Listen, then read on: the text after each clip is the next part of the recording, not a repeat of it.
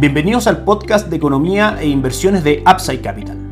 Revisaremos el rendimiento del mercado en Chile y el mundo y las principales noticias económicas y financieras que marcan la jornada.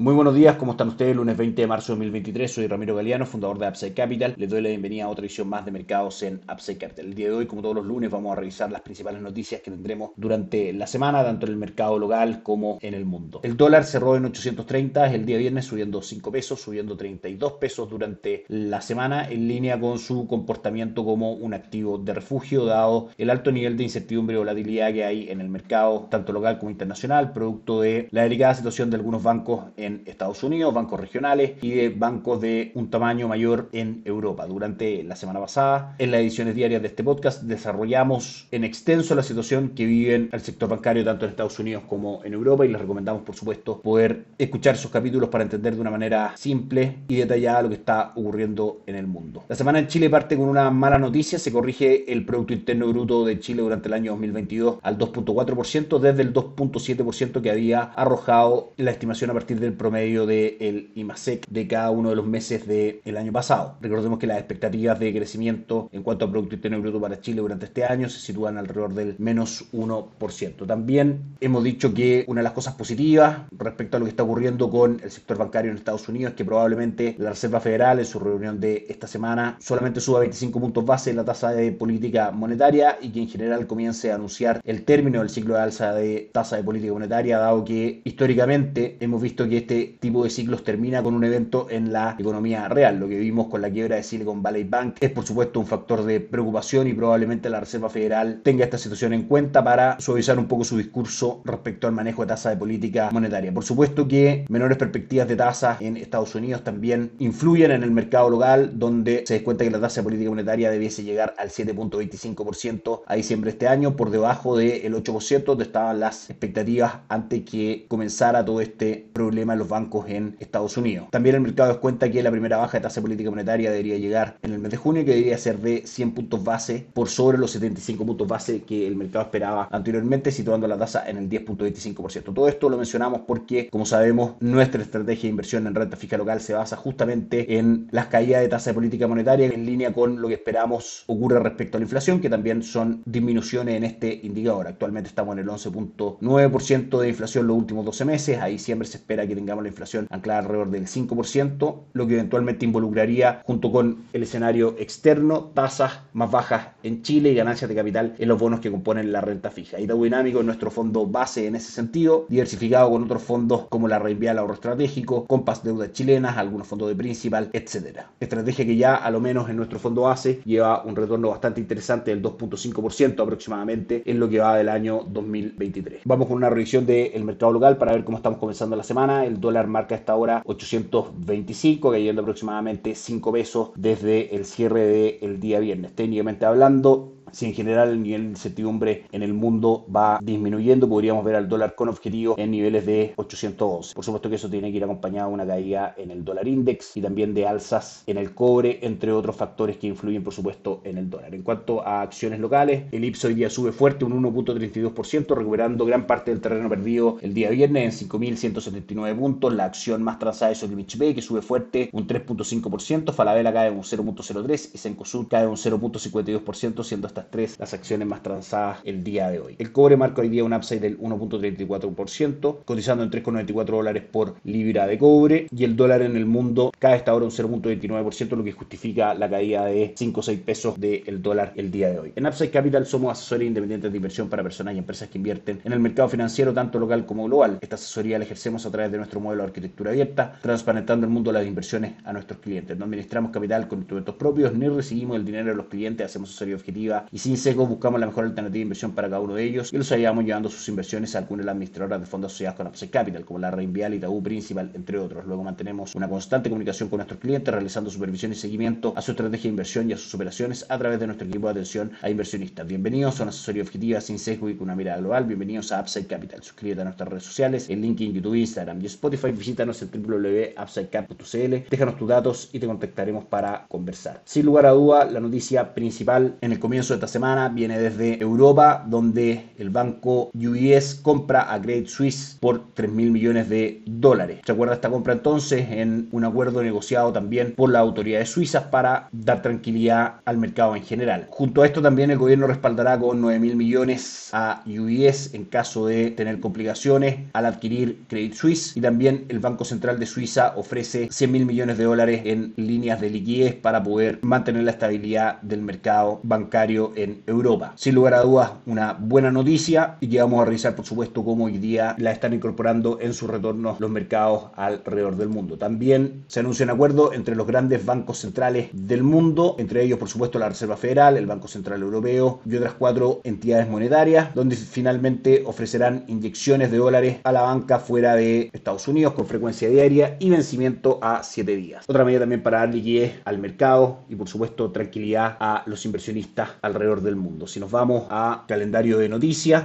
por supuesto que lo principal es seguir teniendo el foco 100% en las nuevas informaciones que vayan saliendo respecto a los bancos regionales en Estados Unidos, los movimientos de la autoridad respecto a eso, lo mismo que en Europa, pero en cifras en sí mismo, mañana martes vamos a tener desde Estados Unidos ventas de vivienda de segunda mano, por parte de Europa el día de hoy y mañana también declaraciones de Cristian Lagarde, la presidenta del Banco Central Europeo. Sin lugar a duda el día miércoles, el día más importante, dado que tendremos reunión de decisión de tasa política monetaria en Estados Unidos, donde se espera que lleve la tasa al 5% y probablemente declaraciones oficiales por parte de la Reserva Federal respecto a la situación de los bancos regionales en Estados Unidos. Eso se dará a conocer a las 3 de la tarde, hora de Chile, y a las 3 y media comenzará la rueda de prensa de Jerome Powell, el presidente de la Reserva Federal, frente a los medios. El día jueves tendremos también decisión de tasa de política monetaria del Banco Central del Reino Unido, junto con permisos de construcción, peticiones semanales por subsidios de empleo y ventas de viviendas nuevas en Estados Unidos. El día viernes también